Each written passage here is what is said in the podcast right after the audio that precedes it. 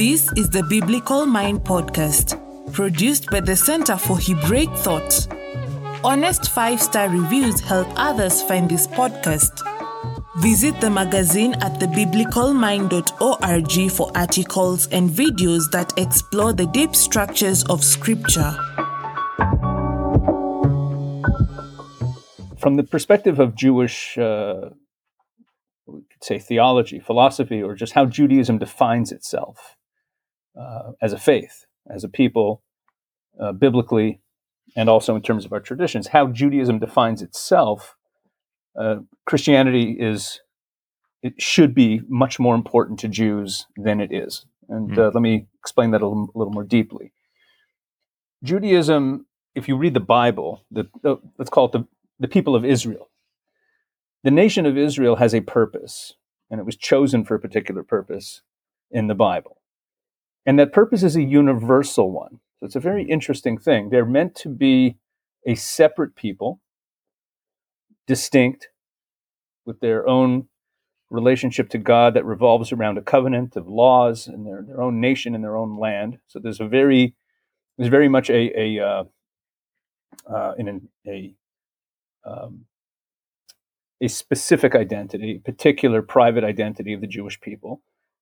But it's very clear from the outset that the purpose of this of this special nation is to influence the world. The best expression of that is in Exodus 19 when they're when they're standing at Sinai and God calls the nation of Israel to be a kingdom of priests and a hmm. holy mm. nation, which is a beautiful you know sometimes these biblical phrases kind of wash over us. Mm-hmm. They're sort of mm-hmm. poetic. Oh, kingdom of priests and holy nation. Okay, but let's break it down though. What does that mean?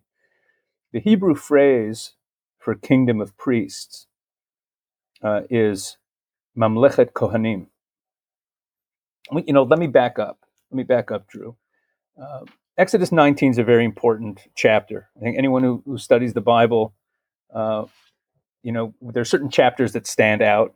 Exodus 20, the 10 mm-hmm. Commandments, is obviously, you know, gets top billing in that part of the Bible. But Exodus 19, from a theological perspective, is actually, I find, to be a, a more important chapter even than the 10 Commandments. Because in Exodus 19 is the is kind of the introduction to the covenant at Sinai, hmm. where God is in dialogue with the nation of Israel through Moses. There's a lot of interesting things in that in that chapter, and it really frames the covenant of the Ten Commandments. The revelation at Sinai is framed by Exodus 19. So it's worth anyone listening to this to open up Exodus 19 and read it carefully, read it slowly, read it carefully, and, and, and look at the the exact phrases that are take, eh, that are spoken there. Look at the at the at the back and forth between God and the nation of Israel. You learn a lot from that, that chapter. But right at the outset, where God is introducing this covenantal experience they're about to have in this new relationship, he calls on the nation to be a kingdom of priests. The Hebrew phrase is mamlechet kohanim. Mamlechet uh, means a mamlacha, it means a kingdom. Mamlechet kohanim, kingdom of priests. Kohanim priests, the Hebrew word Kohen, if you know Jews named Cohen. Right. Right. Coen brothers. exactly. Well, Leonard Cohen. Yeah. Leonard Cohen. There you go. Leonard Cohen was a, from a priestly family. That simply means they're from a priestly family, that they're from a family that traces its lineage back to Aaron the high priest. But the Hebrew word Kohen does not in the Bible only refer to the family of Aaron. It's, it's actually a generic term for someone who serves a priestly role. So, for example, when Jethro, the father-in-law of Moses, is introduced to us, mm. he's introduced to us as Kohen Midian, the a priest of Midian. Okay, or like the priests of Baal at Mount Carmel who get, you know, who, who get uh, who get taken to the cleaners roasted, by yeah. uh, you know who get roasted basically by yeah. by Elijah. They're they're also Kohanim. So this word Kohen means someone who serves the ministering role, serves a priestly role. So what is a kingdom of priests? Now, obviously, God was not calling the nation of Israel to all be clergy. Hmm.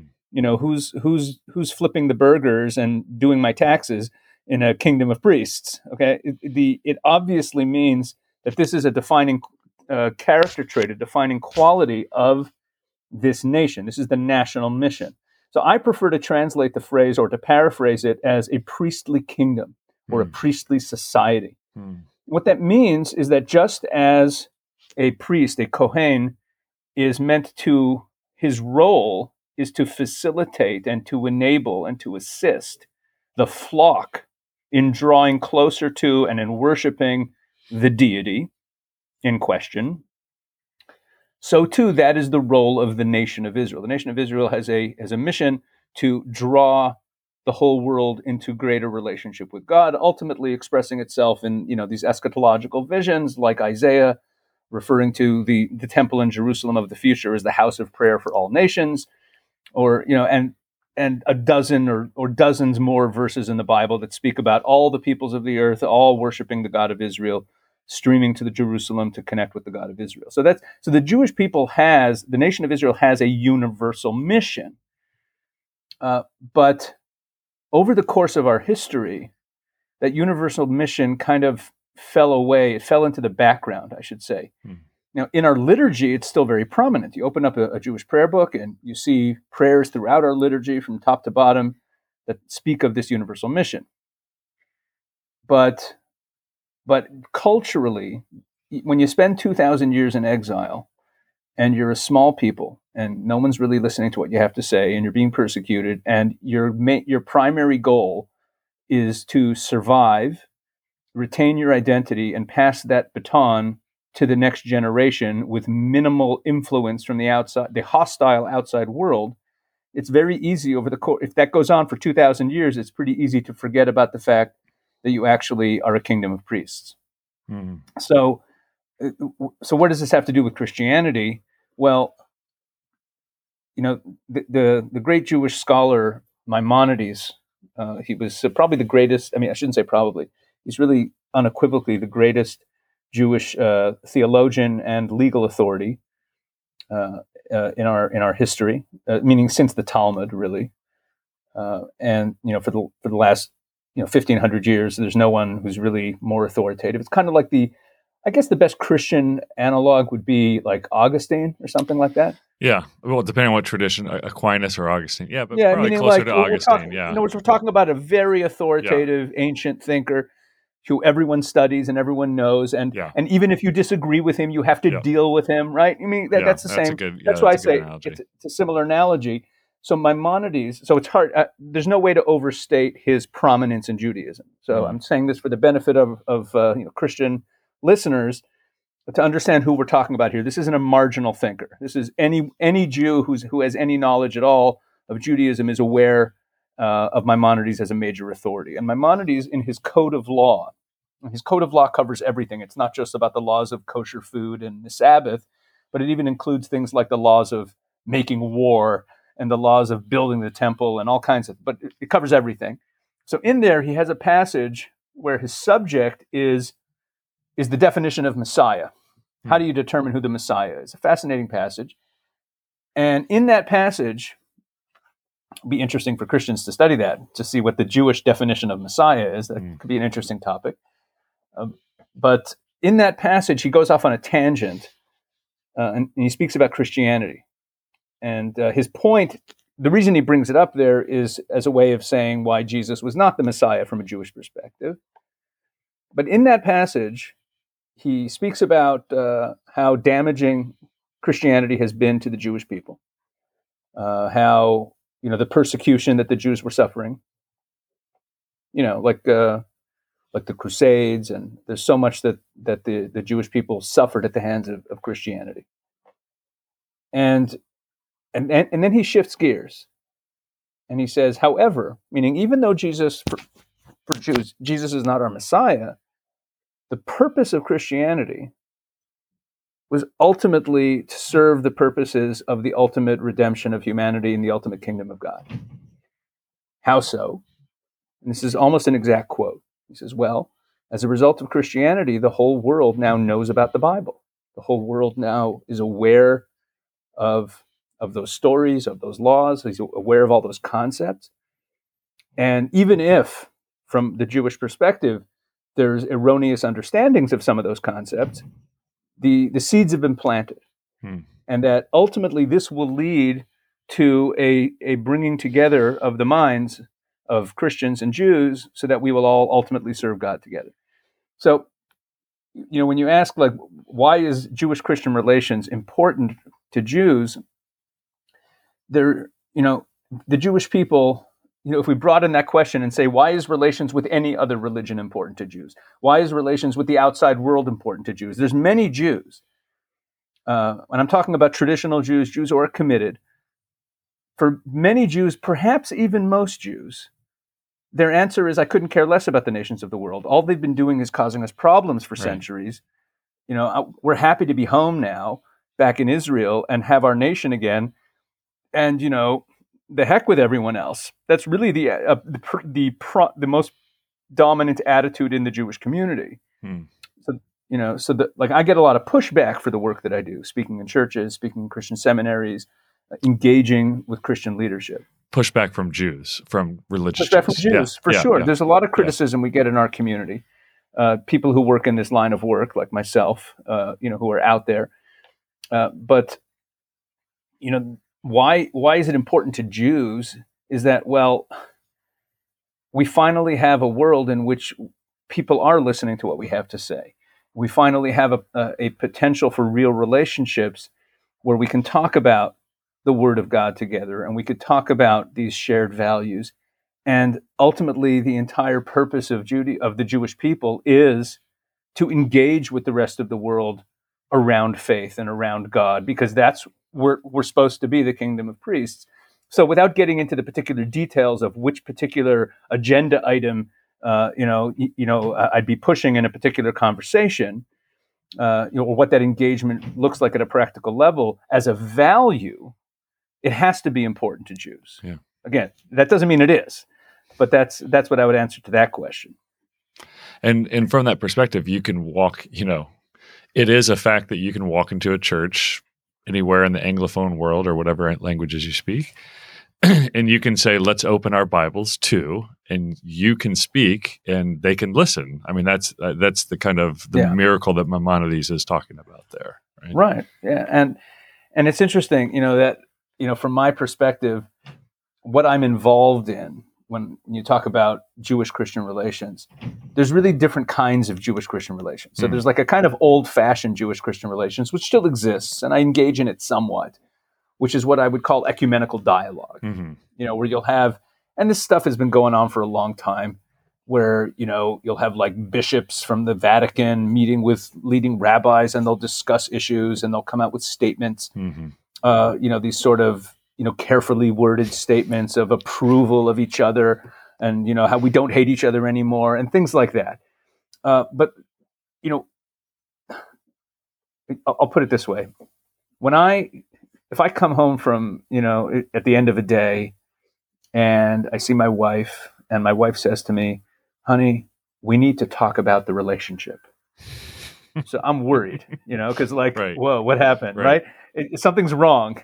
And and you know you know as um, you know uh, any married person listening to this you know what i'm talking about. Like what do you mean we need to talk about the relationship? Because if everything is going well you don't talk about the relationship. You tend to talk about the relationship when you're trying to resolve something. Right.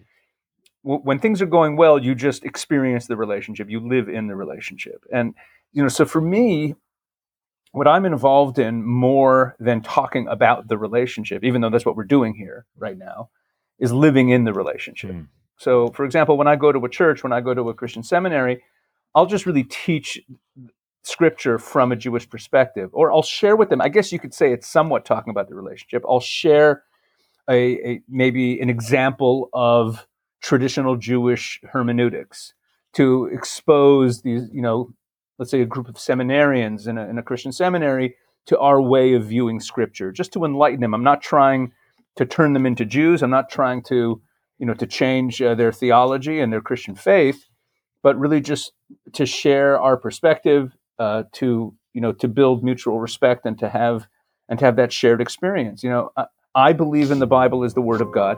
You believe in the Bible as the Word of God. We come with different traditions. Let's study it together. That's the way I see it.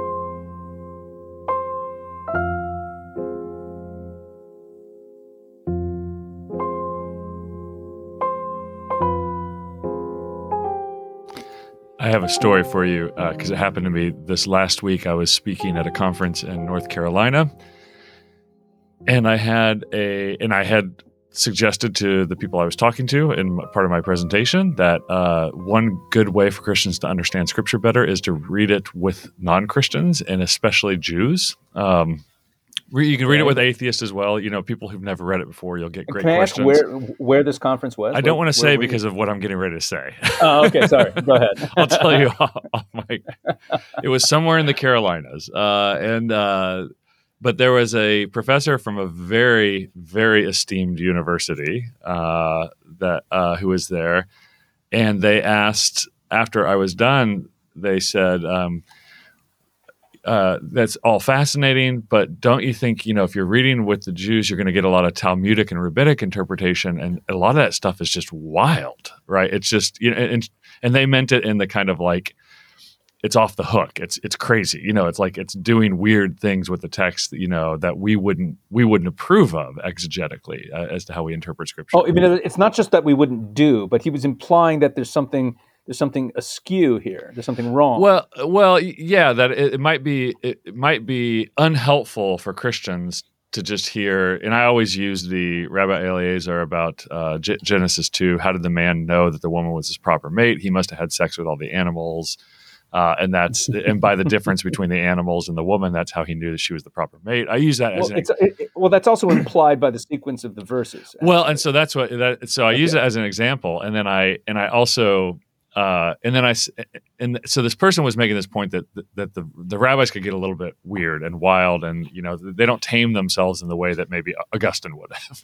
Um, and I said yes, but they're also picking up on really subtle. And I said it's it's like this rabbi who says this about having sex with the animal. It shocks us as a modern audience, but he's not making it up out of nowhere. I mean, there there are suggestive He's elements also- in the text there, right? Um, yeah, and he's not necessarily. It's in and and the rabbis also were sometimes trying to be provocative Yes. with that imagery because that way Dru Johnson read it and and was and remembered it. right. And now has what to think really- through. I mean, like he's not saying that like you know Adam you know ha- had relations with a you know with a lizard or a, and a gerbil. You know, it's just it. it, it, I mean, I'm, I don't want to. I, I, apologize. I apologize for those of you, especially those of you driving your cars. If I Thanks for making if it I- concrete. I love it. I love you. it. No, but no, you're the actually making is- the very point, right? By No, making but it the concrete. point is that he was he was assessing the the possibility of finding a mate. He was identifying. He Adam was learning that he has no filial relationship. He has no real relationship Right. of commonality with the animal kingdom. Yeah. And and discovering who he was. So they express it in these graphic terms. They do they exaggerate exagger narrative exaggeration is a device Hmm. that that that the Jewish sages used, the rabbis used in the Talmud and the Midrash to to kind of drive home a point with emphasis. Hmm. But it's it, it's very often a theological point they're Yes. driving home. And the point there again is that ad, that human beings are not part of the animal kingdom, which uh, unfortunately that's something that not everyone's so clear on these days. Well, Okay, so how did the story end? How did you respond to the guy?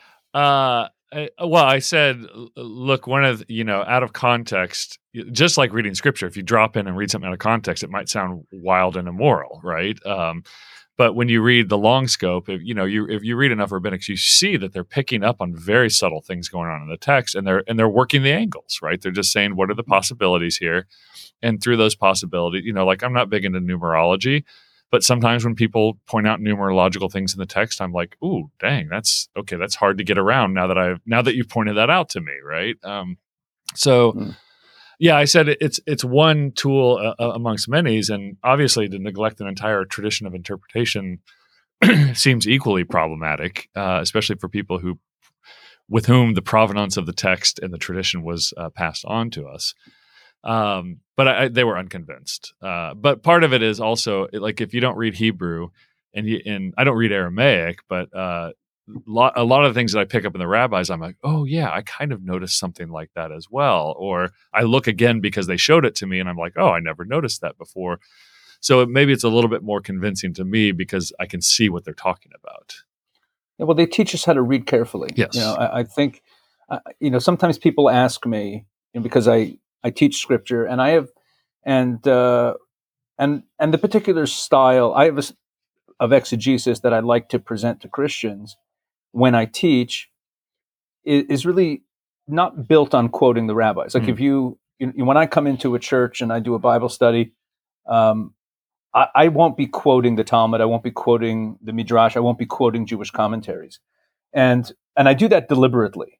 Uh, and what I and the reason I do it is that I want to sensitize Christians to simply reading the Scripture carefully hmm you know, people will ask me, like, you know, Rabbi, do you have any tips to how to study? I'm like, just read slowly, read deliberately. look look at every single word, every single phrase. Ask critical questions about the text. Ask, you know, when you read a, a a verse, if there's a phrase that doesn't seem necessary or it states something that we already knew, or it seems there's a redundancy in the text is is you know easy to pick up even without translation. I'm sorry, even in translation.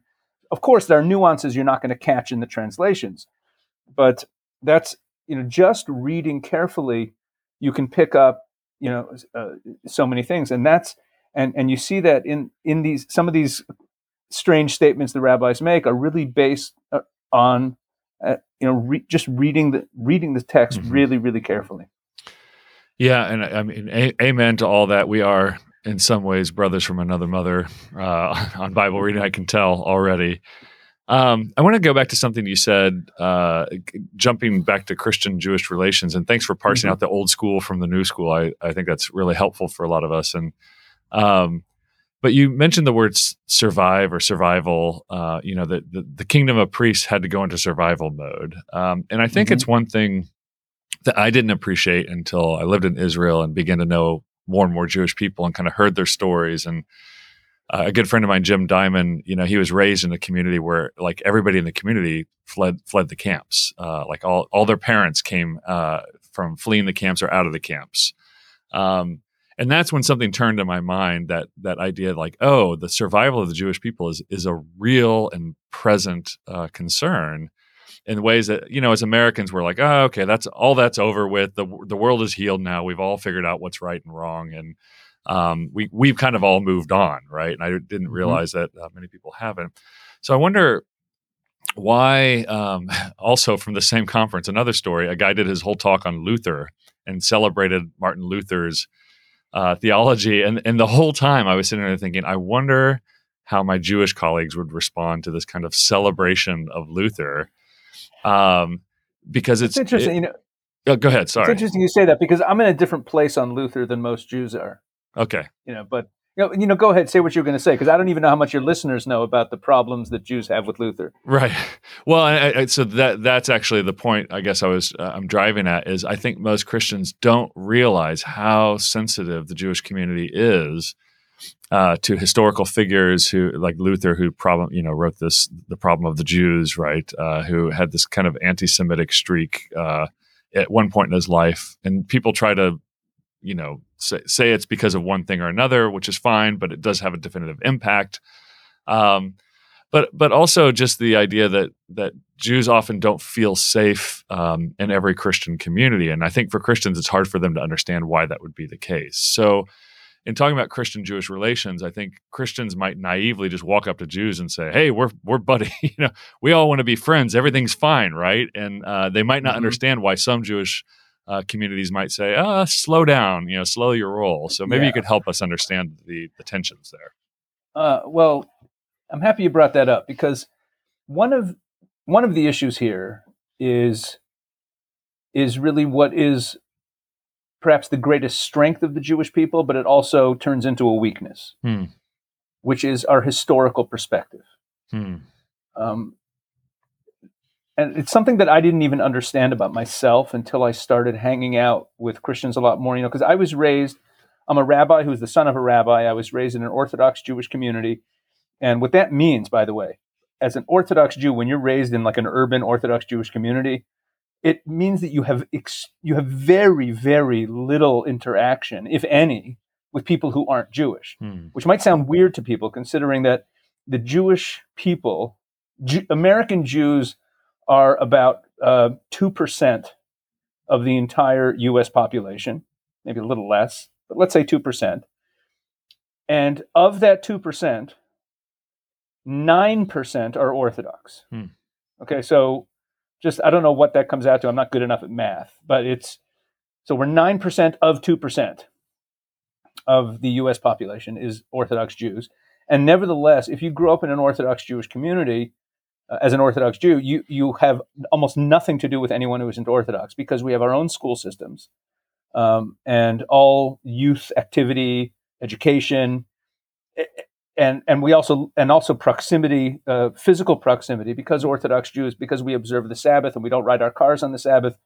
Uh, we don't. Uh, that means that by definition, anyone who's an Orthodox Jew will almost universally, with you know, you'll have eccentric outsiders, but pretty much anyone who's in an Orthodox community lives walking distance from the synagogue, which means in a small concentric area around every Orthodox synagogue is the Orthodox Jewish community. That's where they live. So when you live in an Orthodox Jewish community, you're just you're in an Orthodox Jewish bubble. And I didn't. All my friends were Orthodox Jews. Uh, everyone I knew was an Orthodox Jew. I had a few teachers who taught maybe like chemistry or physics mm. in high school who like who they brought in from the outside and weren't Jewish, but I, I almost knew no no people who were not Jewish. Mm.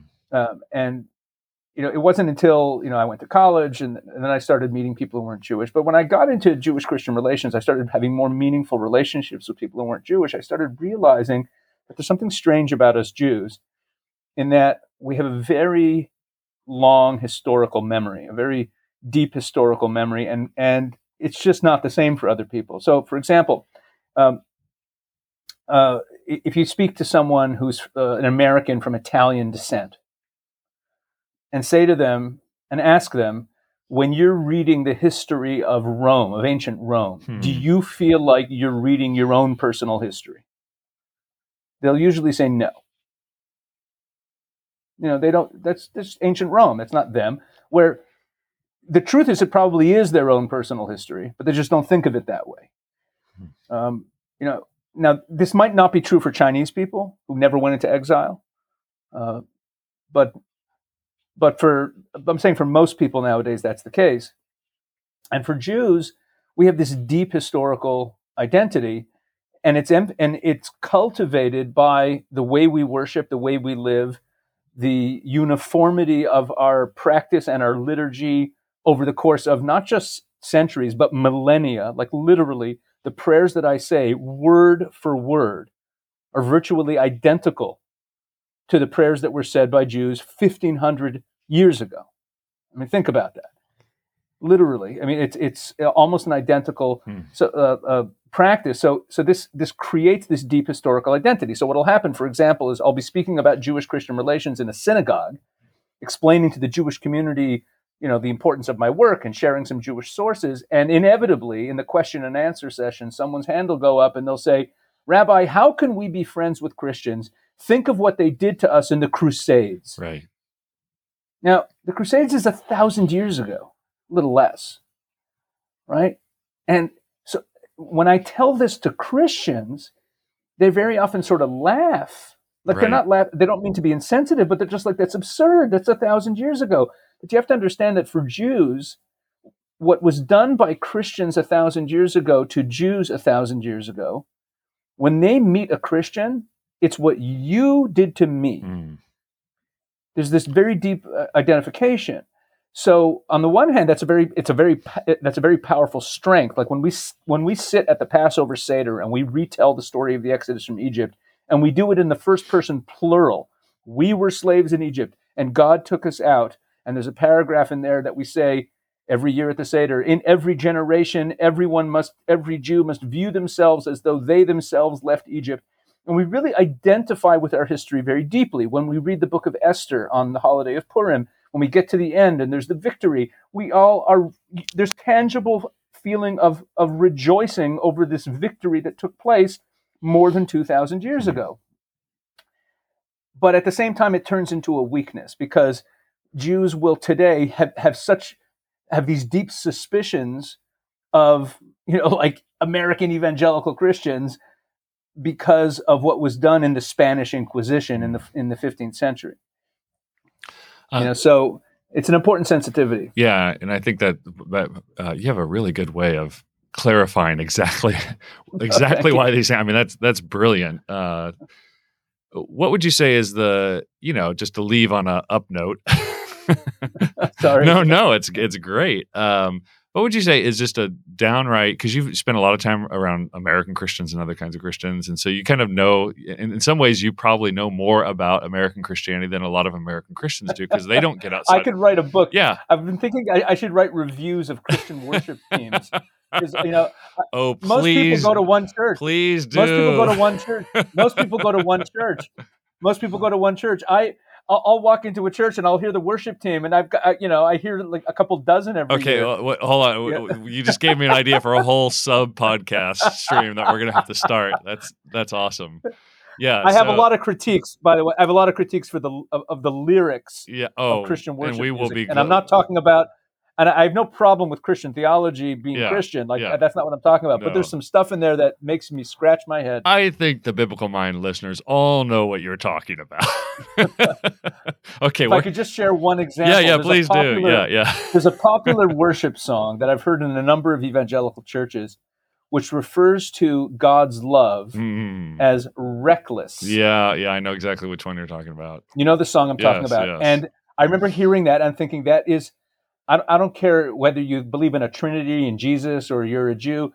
How can you refer to any aspect Yeah. of God's love for us, anything about God as reckless? It is, it is, it's, it's absolute blasphemy to refer to God as reckless. Yeah.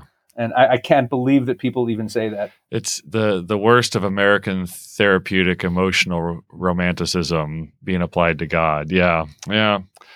Uh, oh boy. Okay, so besides all, uh, uttering semi blasphemous uh, things in our worship songs, what what's uh, one step? You know, if you're in a big city and there are synagogues, what's one step that Christians could take towards, um, you know, just trying to understand their sisters and brothers uh, in, within Judaism? Well, number one is be sensitive to to that history. Understand that the discomfort that Jews will have about talking about faith with you is not about you, Hmm. and it's not about some, you know, hatred of uh, of of Christianity. It, it, and it's not even necessarily about fear, but it's about the fact that just like there's a this this historical memory is very real. Things that were done in the name of Jesus 200, 300, 500 years ago might as well have been last week. Mm. And when Christians will say things like, "Oh, I don't identify with those Christians," or "Those weren't real Christians," according, you know, I don't consider those. That does not. What what what you're thinking is you're distancing yourself from that anti-Semitic uh, persecution, but what the Jew hears is that you're not taking responsibility Mm. and it actually comes off as callous, um, as a, and and therefore a, a sense of contrition uh, would be would be a better would be a better approach. Mm.